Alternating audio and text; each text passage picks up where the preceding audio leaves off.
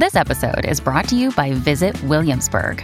In Williamsburg, Virginia, there's never too much of a good thing. Whether you're a foodie, a golfer, a history buff, a shopaholic, an outdoor enthusiast, or a thrill seeker, you'll find what you came for here and more.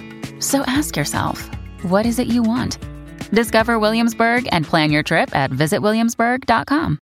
Hello, everybody. This is Marshall Poe. I'm the editor of the New Books Network. NBN listeners like to read books and buy them. So we thought we'd tell you that right now, our friends at Princeton University Press are having a remarkable site wide sale. You can get 50% off books, including ebooks and audiobooks, with the code 50, F I F T Y, at checkout until May 31. You can save some real money on Princeton University Press books. I encourage you to go there and check it out.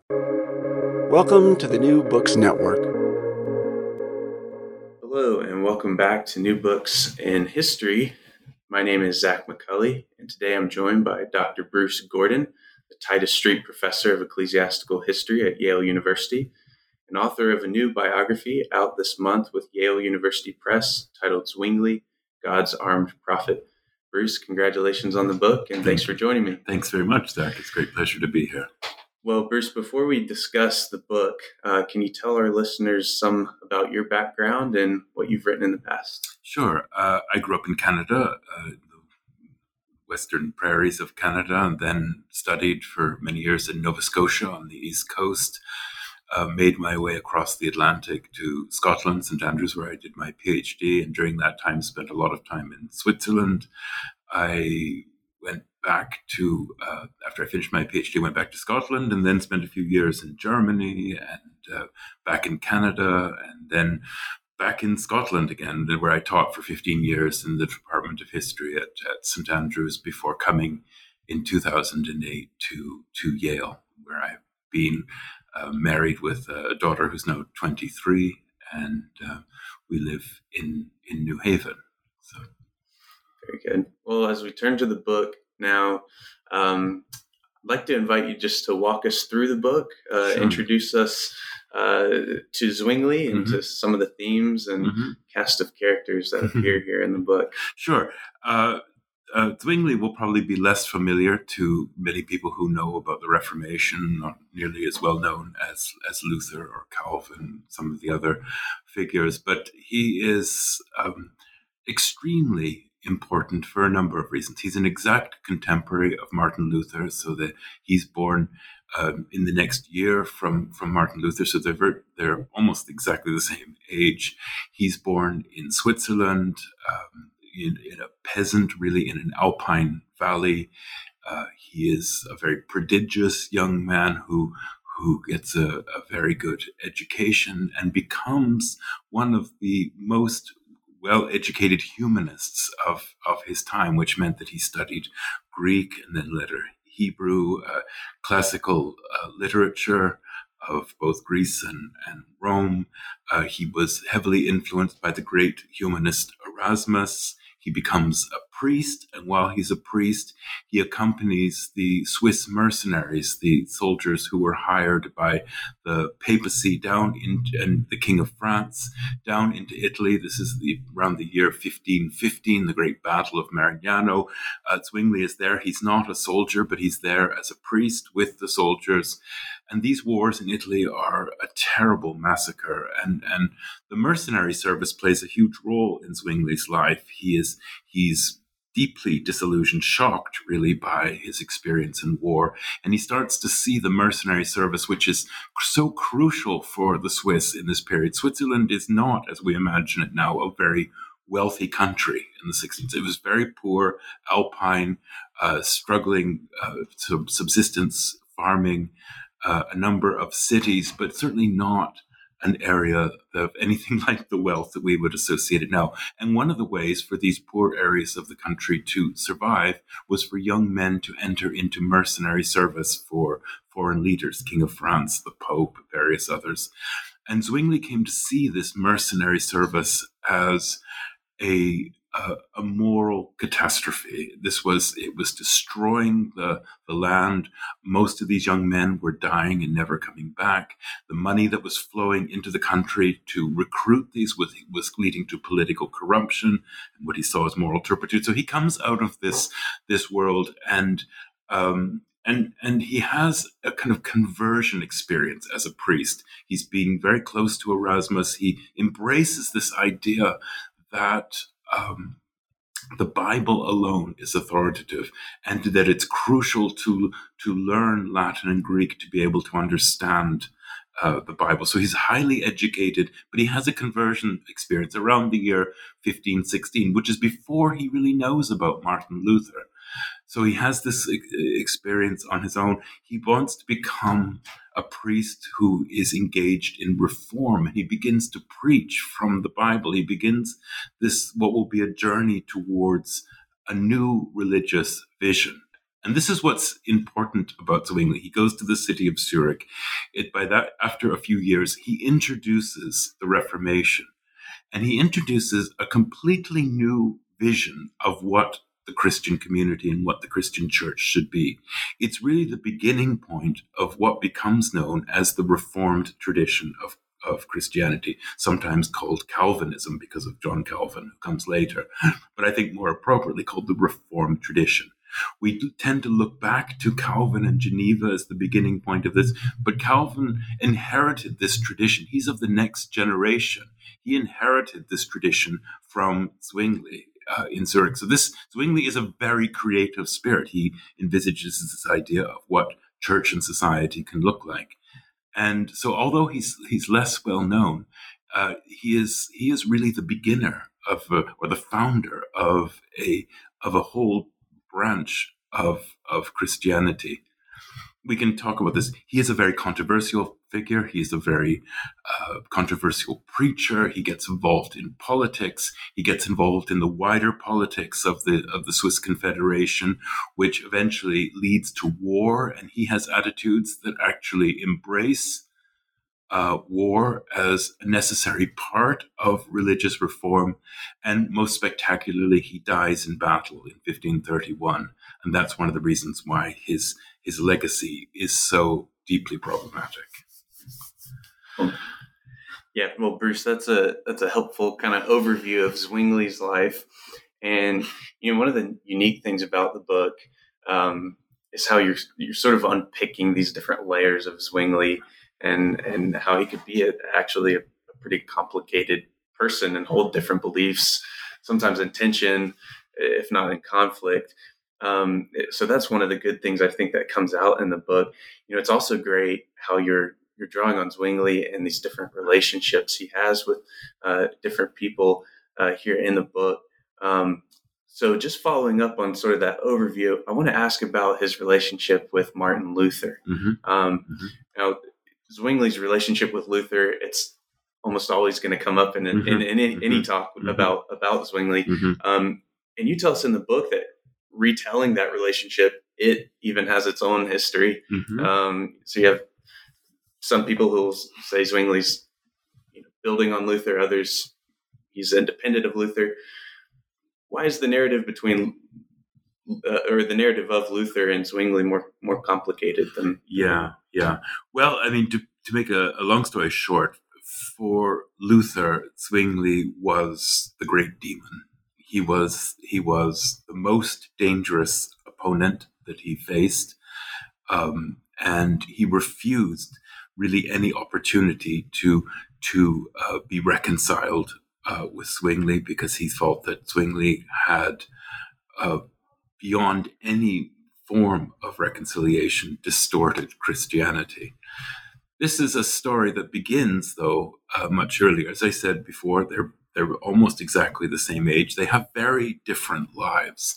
Swing, uh, sorry, Luther becomes the, the monk. He goes through uh, a severe spiritual crisis. Um, he becomes a professor at uh, the University of Wittenberg.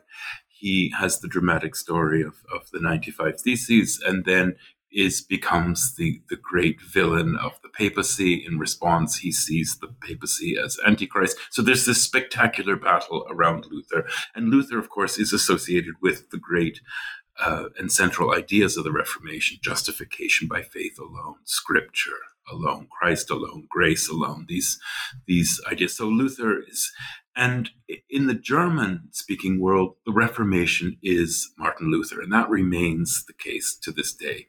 Uh, the Reformation is almost entirely defined by the figure of Martin Luther.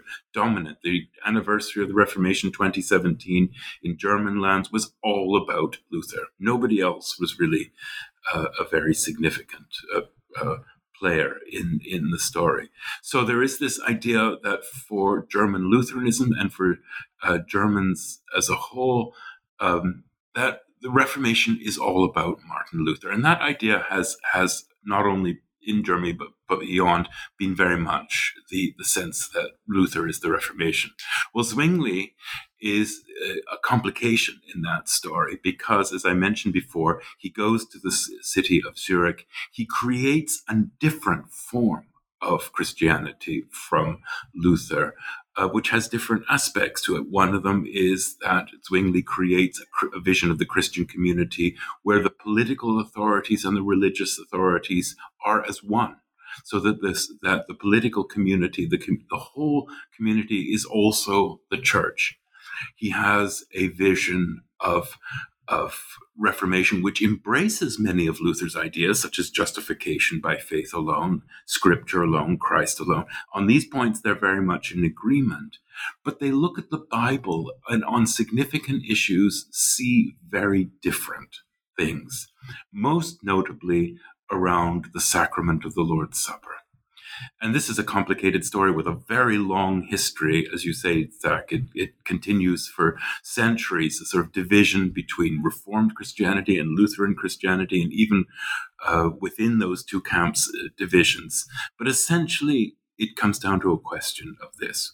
When Christ says, This is my body, this is my blood, the Catholic doctrine was that in the Mass, the bread and wine really become, really physically become the body and blood of Christ. Christ is physically present at the sacrament. Luther criticizes this, but he still wants to have a notion of the sacrament in which Christ is present. Many of his uh, uh, critics say that he still sails very closely to the Catholic position. Zwingli, following on from uh, his great mentor Erasmus, uses sort of Pauline language which divides much more strictly what he sees as flesh and spirit, body and spirit. And that is that, so therefore, that the sacrament must be entirely spiritual. Christ cannot be physically uh, present because, as the Creed says, uh, he has ascended into heaven and sits on the right hand of the Father. His body is no longer in the world. So that the sacrament is about the spiritual feeding of the faithful. It cannot in any way be about a real presence of the body. That seems like an arcane uh, distinction, which is you know often difficult to understand, but it really stands behind two quite different views of how God is present in the world. And that question got tied up with a whole lot of politics in the Holy Roman Empire and in the Swiss Confederation. And so the story is not simply theological, it's political, but it's also deeply personal. Luther saw Zwingli as a threat. They both saw themselves as prophets. As we know, prophets don't tend to get along with each other very well. If one is a prophet, the other ones tend to be false prophets in, in their eyes. And that was certainly how Luther regarded Zwingli.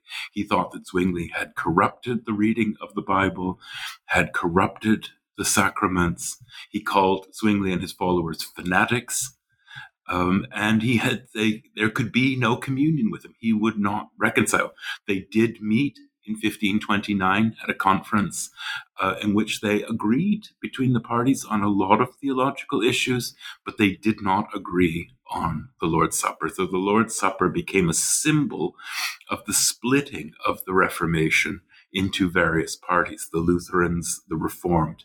And so the, uh, the, the, the, Lord's Supper not only is a theological question, becomes a kind of physical symbol of how the Reformation broke apart really in its earliest years and how reformers could look at the Bible, which they said, you know, was the truth and that the Bible interprets itself. But yet when they looked at it, they saw two very different things, and that's precisely what their Catholic opponents said of them that it, their, theirs was just a divided house of chaos, which was proof that they were all heretics.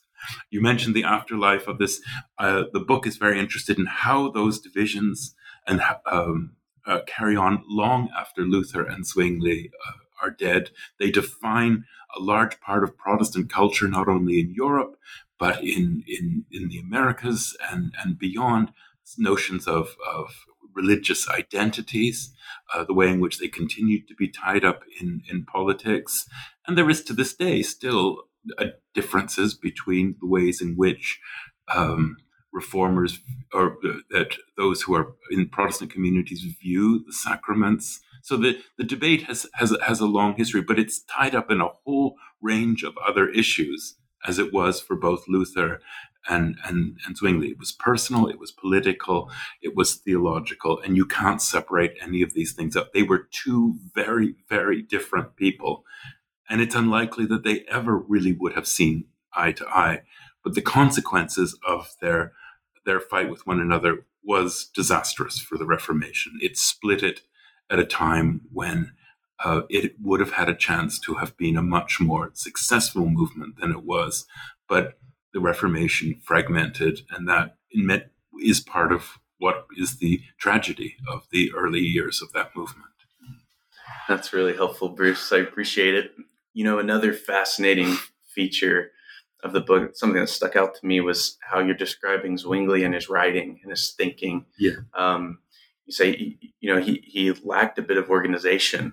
Um, you, you, tell us that he, he appreciated the classical authors, um, that, that he could be poetic.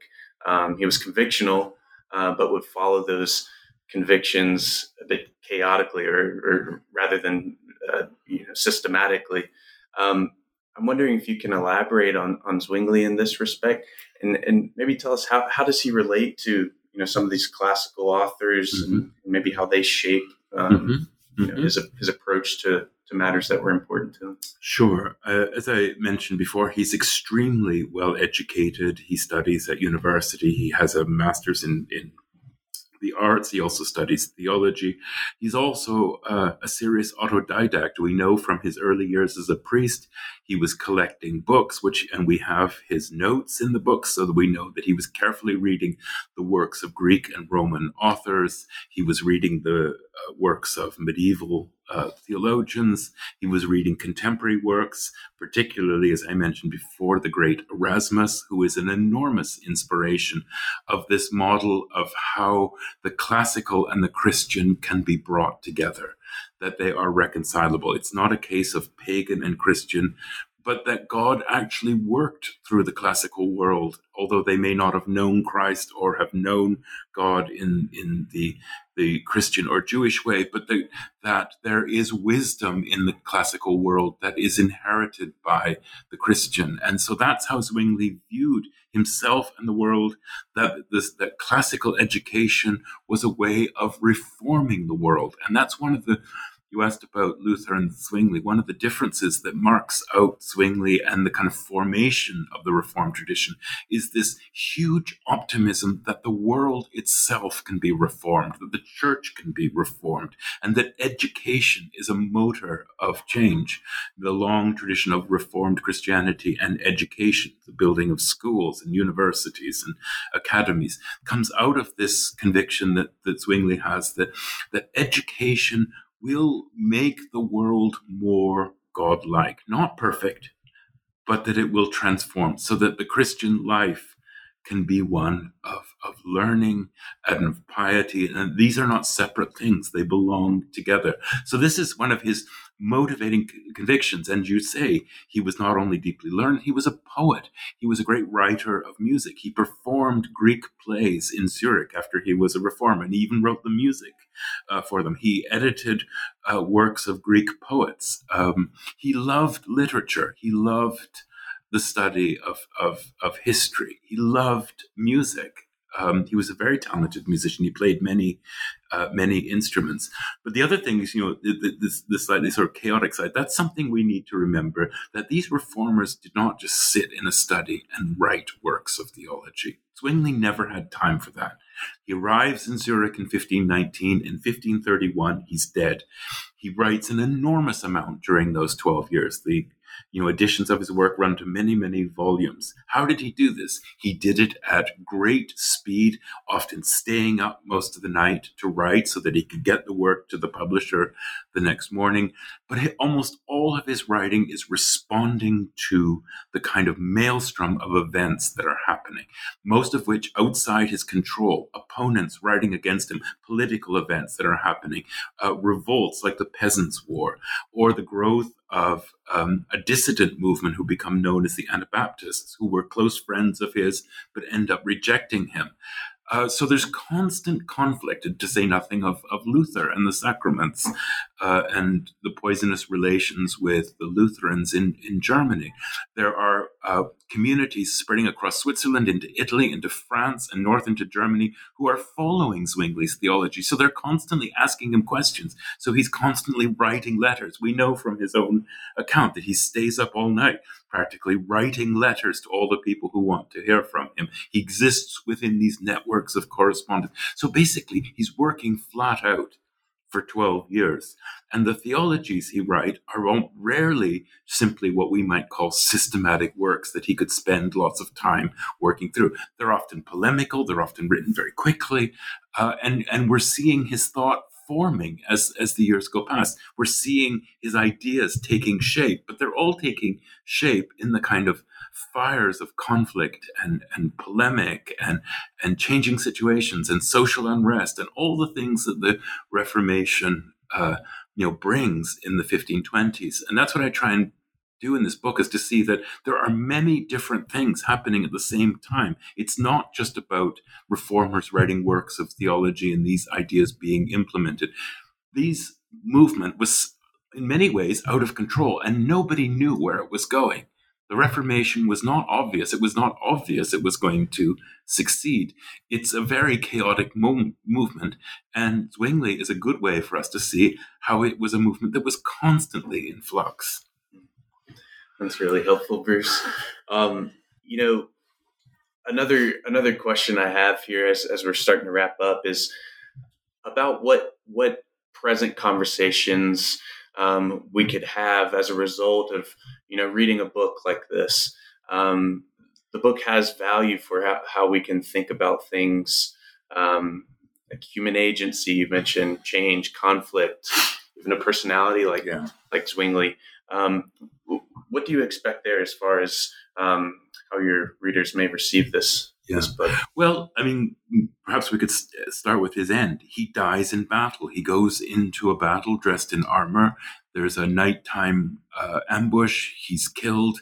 His body is is cut into four by the Catholic forces. He's given a ritual uh, trial as a um, heretic, and then the body is burnt. So there's no body. There's no funeral for him uh, the whole thing almost collapses after after he's he's dead. And one of the things the book is about is about the role of violence and religion, and in many ways about how the Reformation is not just a, you know a nice story of Martin Luther nailing 95 theses to the door and then you know the the evil Catholics and and the Protestants who kind of save Christianity, which is something of the story I grew up with. It's about the complexities of reform in this period and showing that many Catholics were in favor of reform. Those who are called Anabaptists were visionaries of reform. Zwingli had his notion. There are contesting notions of what reform should be. But, the, but that brings up the question of, of who is right and who is going to enforce that position. Zwingli ties church reform very closely to political authority and he's able to use that political authority to have military authority to enforce this. It all goes badly wrong and he dies. But it leaves us to think in 2021 about questions relating to coercion and force and religion, to think about how the Reformation has at its roots a considerable amount of violence, uh, to consider uh, questions of coercion. Why is it that the Anabaptists, two years after uh, the Reformation is implemented in Zurich in 1525, in 1527, Anabaptists, those who oppose who are Protestants who opposed Zwingli are being put to death. So the persecuted have become the persecuting church, and that's Protestantism. So the story is is more complex, and I think you know in 2019 was the anniversary of Zwingli, and the, there were there were uh, various events in, in in Zurich in Switzerland and across the world, which you know really is how does a modern secular society uh, remember a highly religious and contentious event from 500 years ago. I think the story offers us a lot to think about the place of religion in society and the complicated world of religious change. Well, Bruce, you've been generous with your time now. Um, it's been a real pleasure to hear from you about the book. Um, maybe before we we go, though, um, can you tell our listeners about uh, what writing projects you may have next? What what we can look out for? Um, well, I have a, a, a, big project which sort of moves away from the Swiss Reformation and from Zwingli and moves away in part from the Reformation. Uh, I'm writing a book called The Bible, A Global History, which is looks at the Bible from when it emerges as a book, uh, so around the fourth and fifth centuries, and its journey through many different cultures to our own time. So, uh, across, when it becomes a book really of the whole world, and so it's it's about the many lives of a of a Bible over um, you know more than fifteen hundred years. So Good. Well, I'm looking out for that, and uh, it'd be great to maybe talk about that book in the future on New Books Network. Uh, for now, though, thank you for writing this book, uh, Zwingli, God's Armed Prophet. It's out now with Yale University Press. And Bruce, thanks for joining me today. Thank you very much for asking me. And thank you all for listening. I'll see you next time on New Books in History, channel on the New Books Network.